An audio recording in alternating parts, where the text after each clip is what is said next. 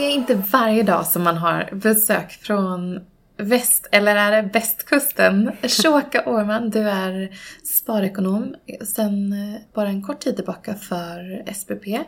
Och eh, du har ju jobbat med ekonomi, privatekonomi och sparande i många år. Eh, dessutom så har du faktiskt skrivit ett par olika böcker. Och jag vet att du brinner för att fortbilda vanliga människor i att känna sig trygga i att de kan fatta rätt beslut för sig själva. Precis, och ta fler medvetna beslut framförallt. Ehm, jag, precis som du beskrev här, eh, har jobbat med privatekonomiska frågor i jättemånga år. Och en av de stora drivkrafterna till varför jag valde att gå utanför min roll eh, och också utanför den prata om ekonomi och sparande handlar om precis det du beskriver. Att folkbilda, att väcka en tanke hos individen som gör att de hela tiden är medvetna om sina val. Ehm, det är oftast kunskap som krävs för att kunna också reflektera över att de valen jag gör idag, hur kommer de påverka mig i framtiden? Ehm, och finns inte den kunskapen så är det svårt att göra det utan då rullar det på som det gör och plötsligt så sitter man där.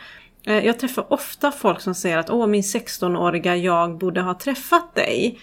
Och det är lite det det handlar om. Du började ju själv eh, spara och investera som 15-åring. Hur mm. kom det sig? Nej men alltså det är också en sån här grej, jag har aldrig reflekterat över det förrän jag egentligen började gå utanför mitt bankjobb och prata ekonomi och skriva böcker och sådär. Eh, jag hade en pappa som öppnade en depå och så, så sa han att här har du dina, ja men lite pengar plus då studiebidraget som det måste varit då. Eh, och jag minns att när jag läste på Handels då så fick man liksom logga in via någon eh, ja, men, bibliotekskort in en dator. Det var inte att man hade smartphones. Och sen liksom började jag handla med aktier. Eh, jag fick lära mig såklart lite grann av honom. Men det var liksom väldigt kravlöst och det var väldigt enkelt. Och sen började jag jobba, extra jobba på bank parallellt med att jag läste på Handels. Så då var man liksom in i den röran, man pratade fonder hela dagarna, jag lärde mig mer plus att jag liksom samtidigt höll på med det akademiska parallellt. Så att någonstans så lyckades jag ändå relativt bra. Eh, nu i efterhand förstår jag att det inte är normalt, men, eh, eller liksom hör till vanligheten.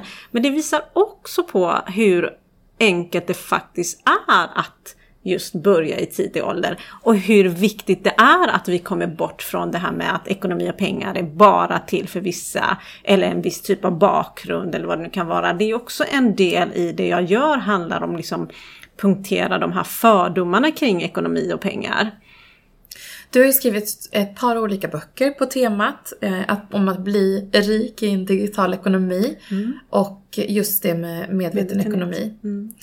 Om eh, vi liksom kikar tillbaka på när du själv liksom har fattat beslut i livet. Mm. Har du upplevt att du vid varje liksom, tillfälle som man kanske har fattat beslut som har, som har ekonomiska eh, konsekvenser som liksom följer med har varit medveten själv? Eller har du liksom jag tror att, mm, jag kan inte påstå att varenda beslut jag har tagit har varit medvetna men det är klart att om jag också från tidig ålder varit, delvis har jag ju liksom läst ekonomi i många år, delvis så har jag befunnit mig i branschen så att per automatik, det är klart att om jag dagligen satt på en telefonbank under tiden jag studerade och pratade om månadssparande och fondspar. Det är klart att jag också liksom, det som är i vårt beslutstagande i vår vardag, mycket handlar om liksom minsta motståndets lag.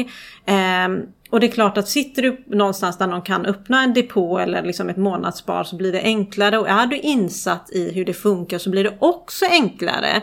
Idag är det nästan enklare att klicka hem produkten än att öppna en ISK för att börja spara. Så att mycket i vårt beslutstagande och mycket egentligen det som jag inleder medveten ekonomi handlar om beslut och handlar om att förenkla både i hur vi kommunicerar, hur vi designar omgivningen och hur man hur vi liksom känslomässigt styrs och kan påverkas av just det här att så få hinder som möjligt och att man designar omgivning och strukturen omkring oss för att göra mer av det vi vill. Vilket i det här fallet till exempel kan vara spara mer. Mm. Eh, så att det är klart att eh, om det var mer komplext då så är det enklare kanske idag att öppna upp en ISK med mobilt bank-id och så vidare och faktiskt komma igång med sitt sparande. Men samtidigt så har man kanske inte den där eh, liksom positiva affirmationen som man får om man köper någonting och man kan använda ett plagg Nej. nästa dag och man känner sig tjusig och trendig i det. Mm. Så är ju det en helt annan typ av bekräftelse på vad Absolut. du har gjort med dina pengar än en, en summa som du för över till ett konto med förhoppning om att det kanske ska ge Ja men säg en aktie som kostar Långsiktigt. 100 kronor som Mm. kanske ska ge 10 kronor extra i det nästkommande året som ger ränta på ränta effekt om x antal år och då kan du liksom njuta av det värdet. Precis, och det är också en sån här grej som när jag pratar mycket beteendeekonomi och nudging. Det du pratar om här är precis det här med snabba belöningar här och nuet. Delvis så är här och nuet den som ligger oss närmast och det vi prioriterar. Sen handlar stor del av det du nämner här också om belöningen.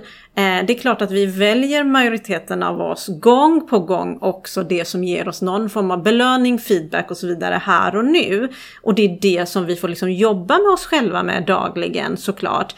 Sen lever vi såklart i en kultur där vi vill ha mycket av det snabba, där det är snabba liksom, ja men vi, snabbhet egentligen i allting. Och där man såklart vill bli miljonär över en natt. Och det finns de som har stort, stora kapital som de kan investera på börsen och faktiskt göra stora pengar rätt snabbt. Men för majoriteten av oss och svenskarna så är det faktiskt det här som du beskriver, det här långsiktiga sparandet.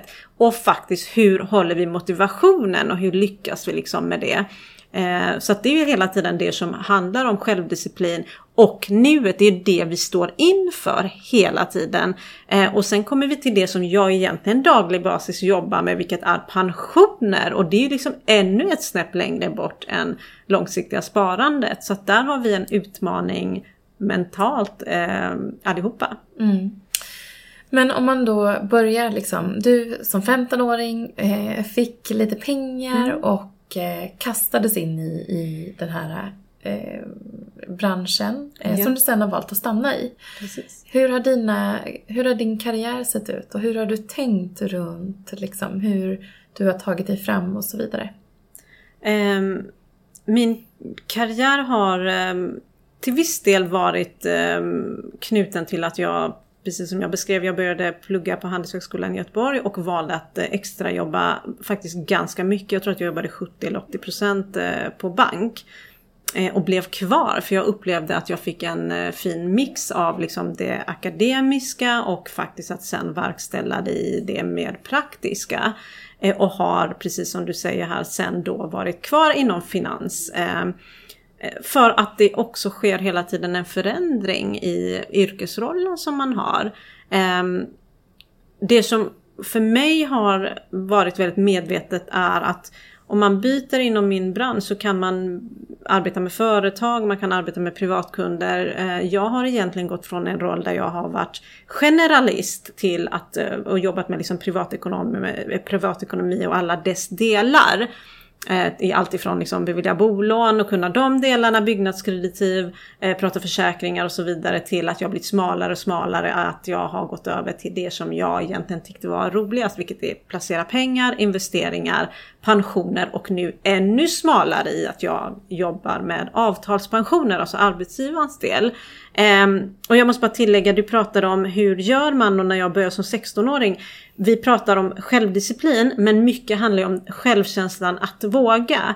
Oavsett om det är när det kommer till sparande eller i sin karriär. Och jag tror att det som har gjort att jag är där jag är idag har delvis inte handlat bara om hur duktig man är. Det är klart det handlar om ens insats och liksom hur mycket man satsar och hur mycket man ger avkall på framtida. Liksom. Jag har inte alltid valt det som har varit enklast här och nu utan jag har satsat på Eh, det som jag vet har gett mig någonting på längre sikt eller i alla fall tagit mig närmare drömmen oavsett om det har varit sparande eller karriär.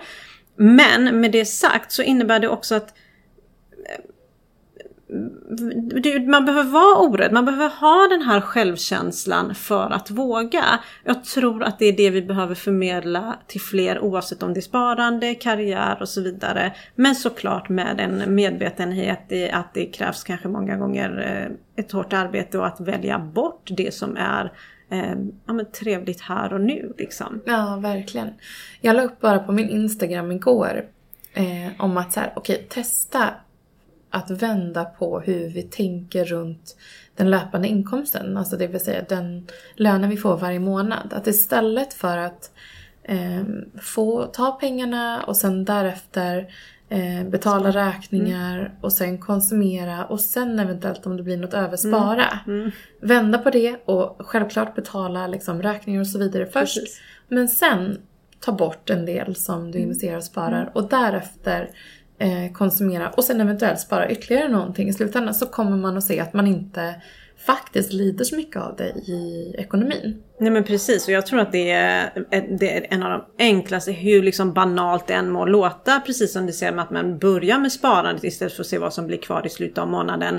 Eller det som jag ofta liksom gång på gång repeterar, månadssparandet och sådär. Alltså de, det är enkla vägar. Det är också sånt som inte du märker så mycket eller som jag brukar säga liksom ett sätt att gå igenom eh, vad som, vilka transaktioner. Det kan jag göra även idag trots att jag har liksom en stabil ekonomi i 40 år och liksom sådär ehm, gå igenom vad har jag för massa liksom, eh, autogiron eller ehm, eh, fakturer eller vad det nu kan vara. Behöver jag alla de här grejerna? Majoriteten av det som finns är precis som du sa, men det är hyran och det är sånt som man ska ha. Men det finns väldigt mycket hundralappar om inte det tillsammans blir någon tusenlapp då och då som är helt onödiga som jag aldrig överhuvudtaget eh, tänker på. Och det handlar inte om att min ekonomi faller på de tusenlapparna. För som sagt, jag är så pass gammal att det inte handlar om det. Men det är också pengar som jag helt plötsligt kan spara och det i sig på börsen eller i en fond. Då helt plötsligt pratar vi pengar och på något år då har vi några hundratusen. Mm, verkligen, det är så bra tips tycker jag. Um, ditt eget intresse för ekonomi, jag förstår ju att det har liksom eh, förändrats i och med de de specialiseringar och inriktningar som du har gjort. Men har ditt beteende förändrats över åren? Um, Ekonomiska beteende. Mm. Ja men jag tror att det är klart med intresset och med liksom eh, om jag preachar någonting så måste jag, bär jag också ett ansvar att leva så. Eh, det som på riktigt har påverkat mig och som jag tycker ändå jag ändå tar hänsyn till mer och mer Eh, det är ju delvis att jag småkonsumerar inte på samma sätt. Delvis för att jag har liksom miljötänk på ett helt annat sätt. Delvis för att min eh, tid har någonstans blivit mer värdefullt för det är ju egentligen det som, det är den största bristvaran vi har idag. Eh, och det är klart, jag har familj och barn. och all konsumtion handlar ju ändå någonstans om att jag har fått jobba in de pengarna. Det innebär att jag har gett tid och liksom avkall från sånt som är otroligt viktigt. Det är tid med min familj och mina barn. Det är tid från mig själv eller mina vänner eller min fritid. Så att jag börjar liksom värdera pengar på ett helt annat sätt såklart idag än vad jag gjorde kanske som 25-åring. Trots att jag alltid haft intresse för ekonomi och pengar och försökt så gott jag har kunnat göra smarta val. Liksom.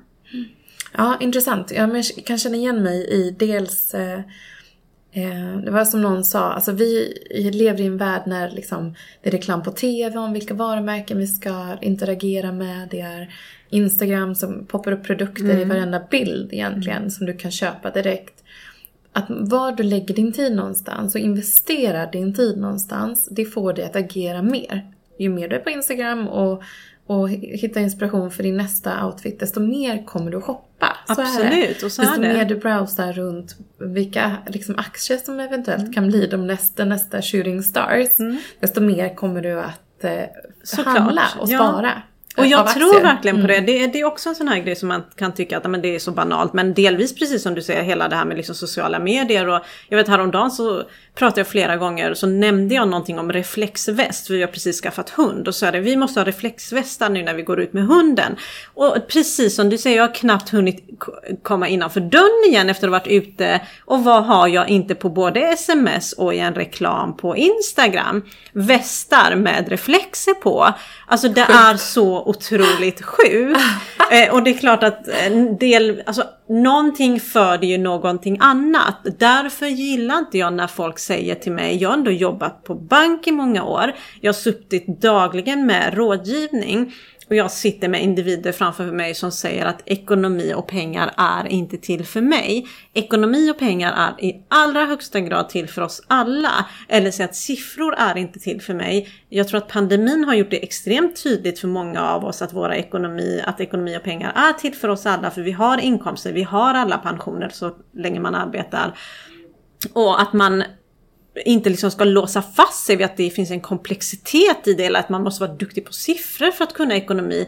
För jag tror att precis det du nämnde där, börjar du googla på aktiemarknaden, börja lära dig lite granna, eh, kanske få lite mer inblick. Det ena liksom föder det andra hela tiden. Eh, men det gäller också i det här, också som jag mötte på banken i att Gör det en dålig affär så brukar de flesta bli rädda. Det ligger liksom latent i oss med vår förlustaversion att vi vill undvika förluster. Att det inte ska heller bidra till att man inte vågar igen. Eh, men kanske mer att man inte ska hoppa på alldeles för riskfyllda eh, ja, men portföljer eller sparande för att inte hamna där. Men jag tror verkligen att dagens eh, kvinnor eh, och män eh, såklart är fullt kompetenta av att kunna välja ut olika typer av fonder även om det utbudet är enormt. Mm.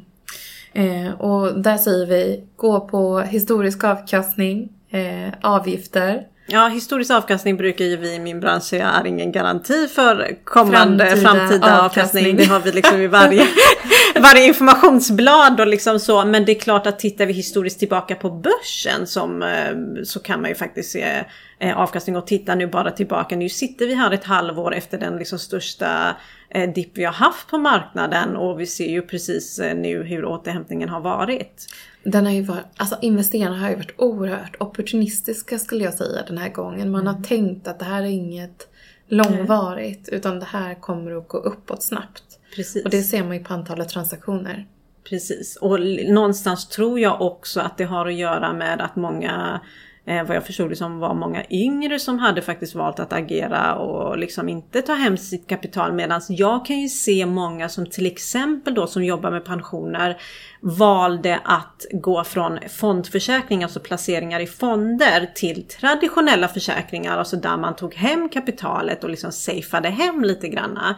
Så att där tror jag också att det kan vara en viss åldersspann. Eller beroende på vad för typ av pengar vi pratar om. Man kanske är lite mer rädd om sina pensionspengar än en aktieportfölj som man har eller vad det nu kan vara. Men jag tycker det är positivt. Eh, och kanske beror det på att vi gång på gång går ut och säger hur tråkigt den må låta, sitt lugn i, lugnt i båten. Eh, utan är du långsiktig så kan du faktiskt eh, eh, hålla kvar.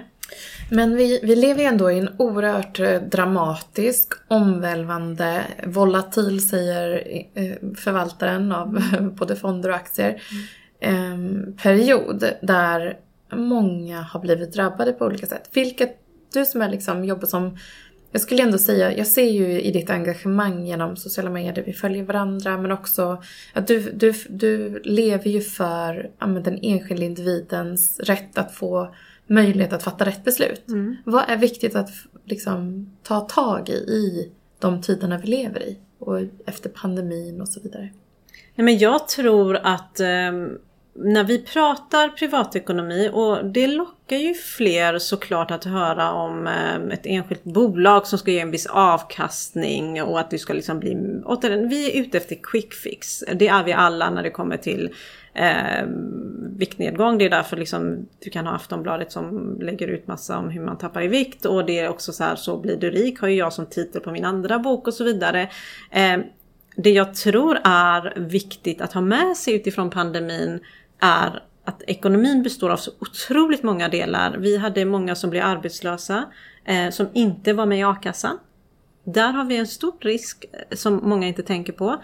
Eh, många inser inte att man kan skydda sin inkomst med försäkringar.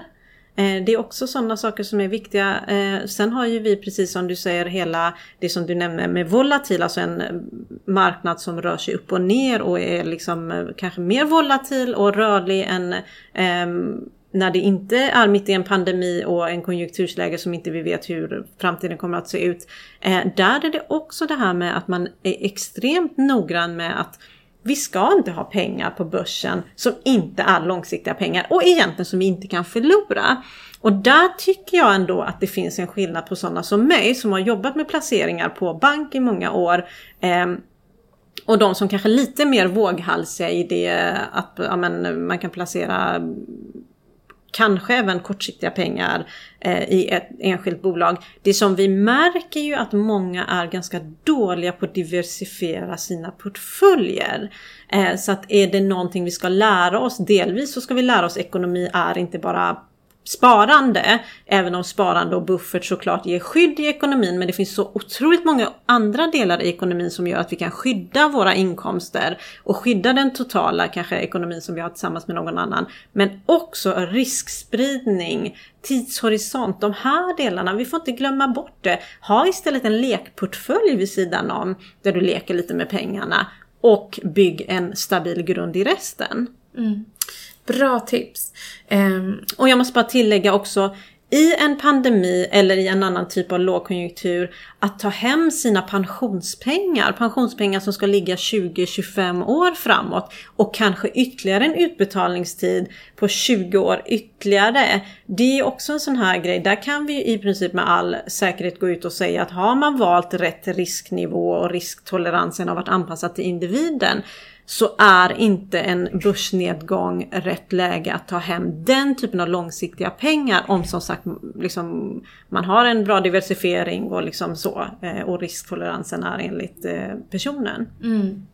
Så förhåller dig till din, till din risknivå, att du är trygg på att du har tagit en risk som du är bekväm med. Mm. Eh, och stå för den, även när det är lite... För ja, typ alla, känner ju, ja, alla känner ju att det är liksom att det gör lite ont i magen. Ja och det är ju som sagt, vi, vi, ja men så är det. Och det gäller ju mig med. Och det är klart att när jag går ut och liksom Ehm, efter, dag, eh, efter årets största börsfall säger sitt lugnt i båten. Det är klart att jag också har lite klump i magen. Och herregud, gäller det även den här gången? Det är klart att det är liksom så. Eller jag vet att jag placerar ju massa pengar precis innan Brexit. Alltså när man vaknade midsommardagen här i Sverige och jag insåg de placeringarna jag hade gjort några dagar innan vad som skulle hända med de sannolikt kommande veckorna. Så liksom satt jag där och nej men jag håller mig till strategin jag rekommenderat en kund och den strategin har rätt för den är långsiktig och liksom sådär.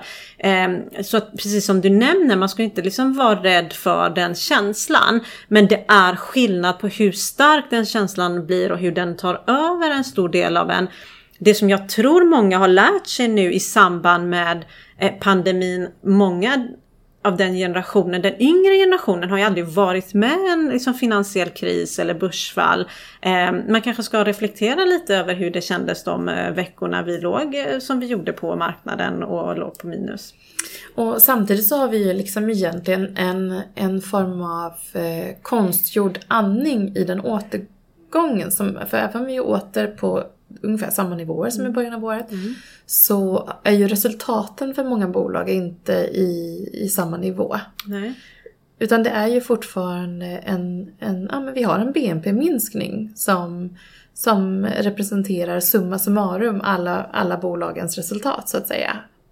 Det som vi ser är ju alla stimulanspaketen. Vi ser också eh, att man har ändrat inflationsmålet och liksom man har snitt på 2% istället än vad man haft tidigare. Men det vi ser också eh, Visst eh, att man liksom pratar om att börsen är dopad och liksom sådär.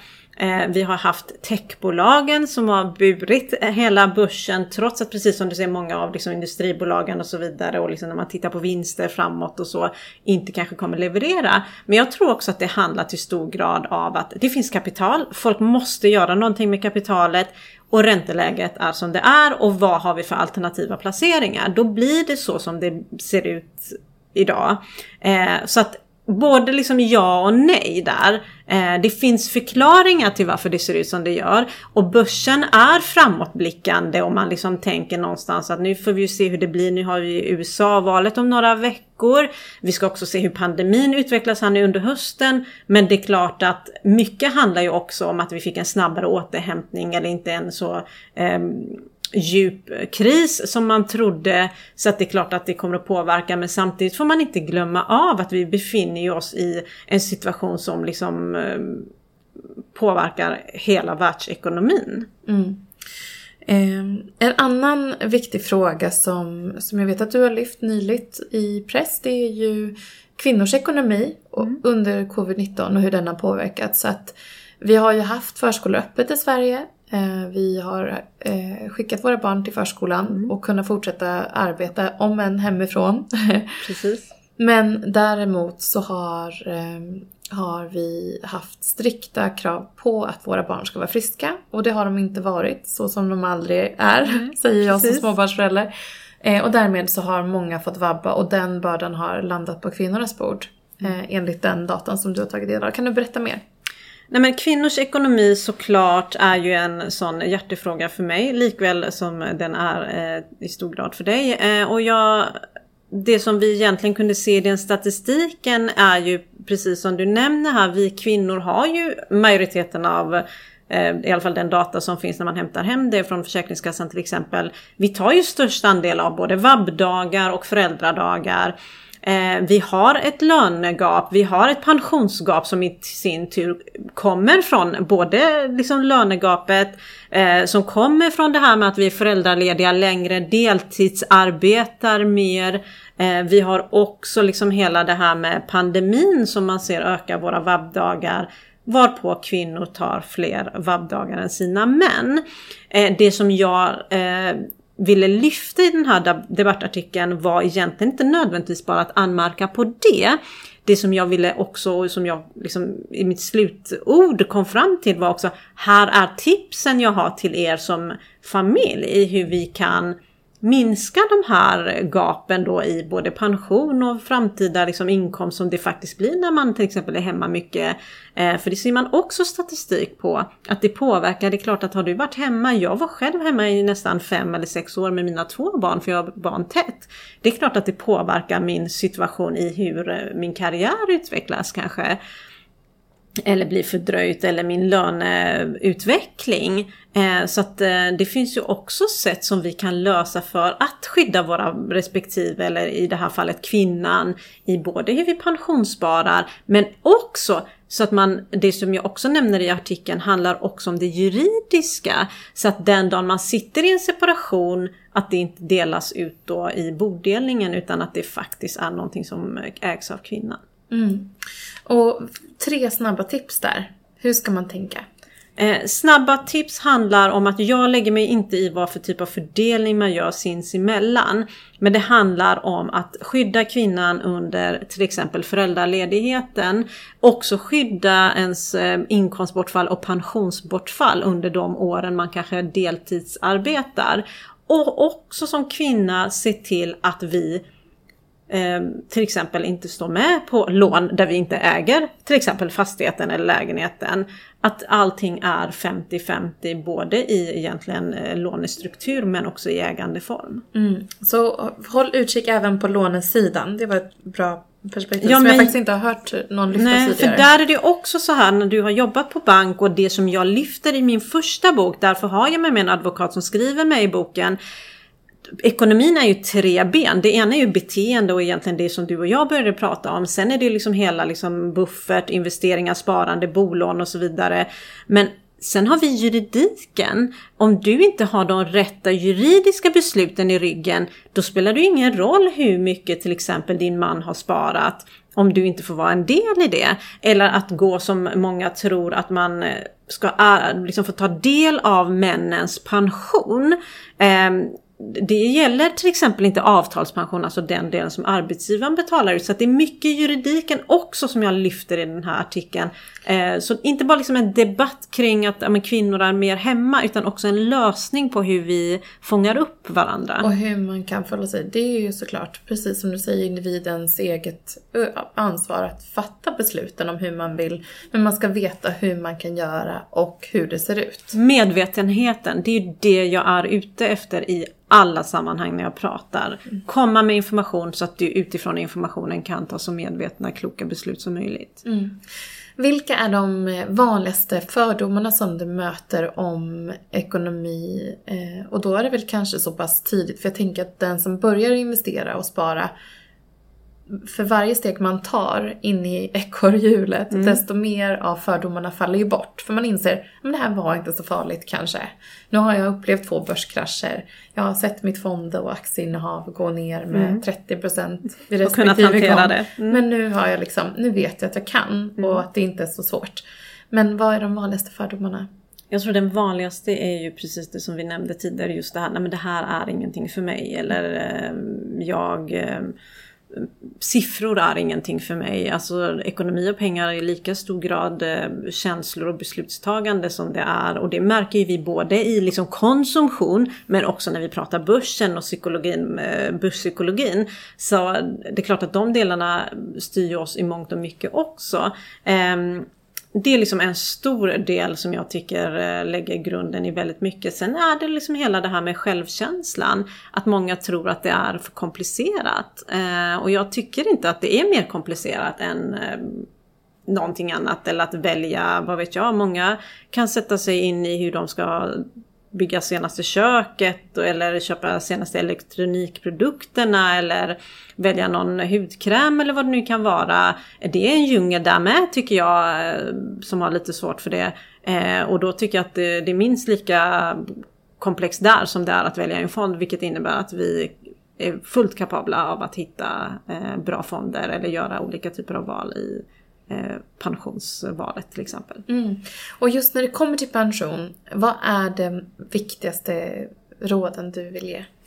Pensionen, oj oj oj. Jag ska. Pensionen är börja så tidigt som möjligt. Det gäller egentligen all form av sparande. Eh, det många glömmer av. Där är det också så här, många tycker antingen att de har tillräckligt höga löner för att inte tänka på sin pension. Eller så tycker de att man har sitt pensionssparande i sitt boende. Men jag pensionssparar ingenting utan jag har det i mitt boende. Eh, och det har man kanske till viss del, framförallt den generationen som faktiskt eh, inte är så högt belånade. Men jag tycker att sitta med en 85% belåning, alltså ganska högt belånad på en bostadsrätt eller en fastighet och prata om att man inte pensionssparar för att man anser att det är ens pension. Nej, det är liksom inte rätt väg att gå. Um, så det är liksom Det är en lite grej. svårare att kunna plocka ut pengar spontant i, om du har det låst i, i huset. Ja, och huset är vårt hem. Eh, Det är ju en sak om du har flera olika fastigheter och liksom börjar sälja av någonting fortfarande har ditt hem. Men jag menar, har vi en bostadsmarknad, nu har vi för sig sett en återhämtning även där, men som faller du just där och då är så pass beroende. Eller det, det är ju också det, mycket i det som jag pratar om handlar om försäkringar och skydd. Det är klart att händer det någonting drastiskt och en, ens liv förändras, eller som nu vi kan se under pandemin, det blir en inkomstbortfall. Det är klart att det påverkar. Vi ska inte behöva sälja av hus och hem för att kunna gå i pension eller kunna liksom eh, leva en period. Därav det här med vikten av sparande. Sen en otroligt viktig del i pensionssparande är avgifter. För långsiktigheten och de beloppen som det ändå blir, avgifterna gör enorma skillnader. Det kan handla om flera hundratusen eh, den dagen du går i pension. Men också att man vet vad man har valt för skydd i pensionen. Alltså hur skyddar jag min, mina respektive eller min eh, sambo, fru, make, maka, barn eh, som är egentligen det som är förmånstagare i ett pensionssparande. Jätteviktigt att man har koll på de delarna. Mm. Och som företagare då, eh, kanske liksom, ja, man är egen. Eh, hur ska man tänka där? Där är det ju ännu viktigare för att det är klart att om jag behöver vara sjuk i två veckor eller ännu längre eller råkar ut för en olycka så har jag ju skydd via min arbetsgivare. Det har ju inte du som egen om inte du tecknar de rätta försäkringarna. Avsätter, det är också det. Vi har ju hela pensionspyramiden, hur tråkigt det än må låta, med bottenplattan från den statliga pensionen och på toppen på det och egentligen en större del än många förstår som är den delen du får från arbetsgivaren. Eh, och det är ju egentligen det som du saknar som eh, Du måste egenföretagare. dig Som, själv. ja men precis. Och sen ytterligare på toppen på det är vi ju väldigt tydliga idag med att ehm, grundplattan, alltså avtalspensionen eller den allmänna pensionen och sen på toppen på det tjänstepensionen är inte tillräckligt. Vi behöver på toppen på det ha ett privat sparande. Mm. Ja, för att vi har ju stora utmaningar och också man ska vara medveten om det att den pensions, eh, alltså förvaltningen utav din pension, eh, om du har en arbetsgivare, i sin tur också formas utav de ekonomiska förutsättningarna i världen. Det vill säga ehm, många, många som pensionssparat under lång tid kan ha upplevt en, en nedgång i sin pensionsprognos under de senaste två åren för att eh, svenska staten har fått ytterligare kostnader eh, och börsen har gått ner och så vidare. Och det påverkar. Eh, så att ha ett eget sparande är Ett större viktigt. individuellt ansvar skulle jag säga generellt. Både i att vara medveten, logga in på minpension.se, kolla, har jag kollektivavtal där jag får någonting från arbetsgivaren eller någon form av avtalspension, alltså arbetsgivarens del. Eh, och faktiskt, sen är det ju liksom desto yngre du är, desto mer baserar ju sig de siffrorna som vi ser på och liksom olika typer av antaganden och gissningar och framtida arbetsgivare, framtida löneökningar. Men när du börjar närma dig pensionsåldern, då har du en klarare bild. Mm. Eh, hur kom det sig att du skrev den boken om eh, att bli rik i den digitala ekonomin? Nej men den är ju lite komiskt att vi sitter i en pandemi nu idag och liksom hur de eh, bolagen eh, som ändå vi pratar om techbolagen och liksom de delarna har lyft hela marknaden och liksom värdena och sådär. Det har varit en liten rekyl i sista veckorna. Ja, det kan man ju säga men och när jag skrev manus till den för ett antal år sedan så handlade det egentligen fortsatt om folkbildning. Så boken, och jag är ju extremt försiktig med att gå ut och liksom ge tips om enskilda bolag och liksom sådär. Så egentligen boken handlar om så väldigt basic. Hur tar jag mig till aktiemarknaden? Vad är aktiemarknaden? Hur placerar jag? Hur värderar man ett bolag? Vad betyder P tal och för vilka bolag är P tal överhuvudtaget relevanta och liksom olika termer? Eh, försökte liksom någonstans väldigt basic förklara men det som jag kände också när jag skrev boken då, i och med att jag ändå är i den bransch och den värld jag befinner mig i, var att det finns två faktorer som du som långsiktig investerare inte får glömma av när du väljer bolag. Ehm, och det är egentligen två delar. Det ena är att digitaliseringen är redan här och nu. Det är liksom ingenting som komma ska. Sen har ju hela pandemin spolat fram digitaliseringen i vissa delar i stora grad. Så därför valde jag att prata om digitaliseringen och investeringar i det men också hur snabbt de, även de stabila bolagen som vi kallar dem idag, ställer om till det. För det är ju en risk du bär i din organisation och bolag och din verksamhet om du inte gör det. Eh, så det tänkte jag liksom, det är en av de viktigaste sakerna jag vill skicka med. Och egentligen mitt slutord var hållbarhet. För det vi står inför en klimatutmaning vi har ju mål eh, och i min värld, återigen min folkbildande värld och lite nördiga liksom, värld som jag eh, i mångt och mycket lever i, så är det två faktorer som jag vill skicka med och hållbarhet är också en risk du ska väga in i din portfölj. Och vi ska också ha med oss det som långsiktiga investerare så handlar det inte bara om här och nu utan de stabila bolagen som vi idag kallar för stabila bolag eh, kan ju stå inför de här utmaningarna också på sikt. Så att det ska vi ha med oss. Så att, att den nu att jag nu råkade skriva det, det har nog bara att göra med att eh, jag ville folkbilda och för mig är det så jag analyserar och väljer bolag. Du säger att covid-19 har snabbspolat den här digitala trenden. Men vad, vilka fler trender, jag förstår ju att hållbarhet också blir viktigt. Mm. Eh, vilka liksom, trender ser du har kommit i spåren av, av den här pandemin? Det som är väldigt intressant just på grund av pandemin här är ju precis det som du nämner. Det är ju hela digitaliseringen men också hur vi arbetar idag. Eh, och jag tror att vi hade redan en generation som hade en efterfrågan på ett annat typ av eh, liksom, sätt att arbeta på. Kanske inte 8 till 5 jobb eller eh, lite mm, de delarna. Eh, och då i min värld blir det ju att vi kommer och fler och fler kommer ju vilja vara ha egna bolag, arbeta på ett annorlunda sätt, annorlunda tider, ja men du vet de delarna. Det som mitt liksom pensionshjärta då tänker är, vad händer den dagen vi inte jobbar alla som anställda? Då pratar vi ytterligare om en del i hela den här pensionsdelen som faller bort när du inte längre är anställd och då behöver vi ytterligare stärka det här med det individuella ansvaret i att förstå vilka delar man behöver ha med sig. Mm. Och där skulle jag säga att vi har ju en historia i Sverige också av kollektivavtal Absolut. och där man liksom, det tar tid att ställa om till en mer flexibel och stretchig arbetsmarknad. Absolut. Där det ser väldigt olika ut. Liksom. Precis, och sen också du nämnde vilka förändringar, precis som du nämnde hållbarhet när vi pratar om det. Vi kunde ju också se en period att de hållbara bolagen som fanns på marknaden höll ju sig bättre än marknaden eller index generellt. Så att eh, jag tror att hållbarhet är liksom ingen, eller det vet jag att det är ju ingen trend utan vi ser ju också att utöver att liksom vi har raderat bort det här med att avkastning och hållbarhet eh, hör ihop, att vi faktiskt kan se till med en överavkastning så kunde vi se en volatil marknad att de eh, höll emot ganska bra, de bolagen eller eh, den indexen. Eh, vad är då hållbarhet? Alltså vad ska man tänka om man vill investera hållbart? Vad är dina perspektiv på ett hållbar, hållbara investeringar?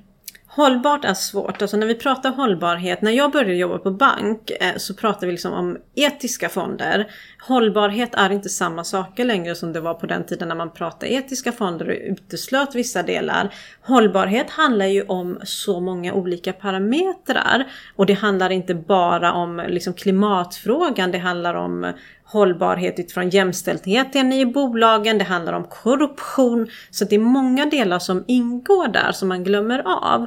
Eh, titta nu, vi har ju haft senaste veckorna diskussioner kring många av bankerna som har varit inblandade i olika saker, hur det påverkar även återigen stabila marknader och stabila bolag. Så att, eh, att välja hållbart återigen innebär att man minimerar sin totala risk i portföljen.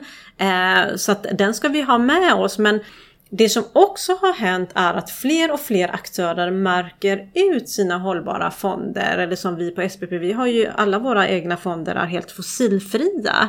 Ehm, så att det är klart att tror man på liksom att vi, vi har ju mål på hela klimatfrågan eh, och tror man på det så är det både liksom någonting som man kan gå på utifrån om man inte vet var man ska börja i vilken ände.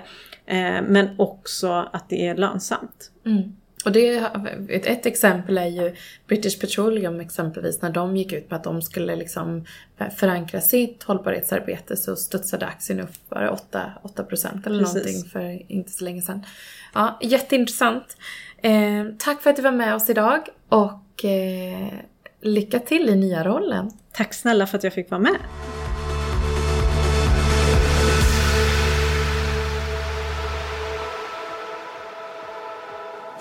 Är Sveriges största investeringsnätverk för tjejer. Vi vill att allt fler ska våga äga och förvalta.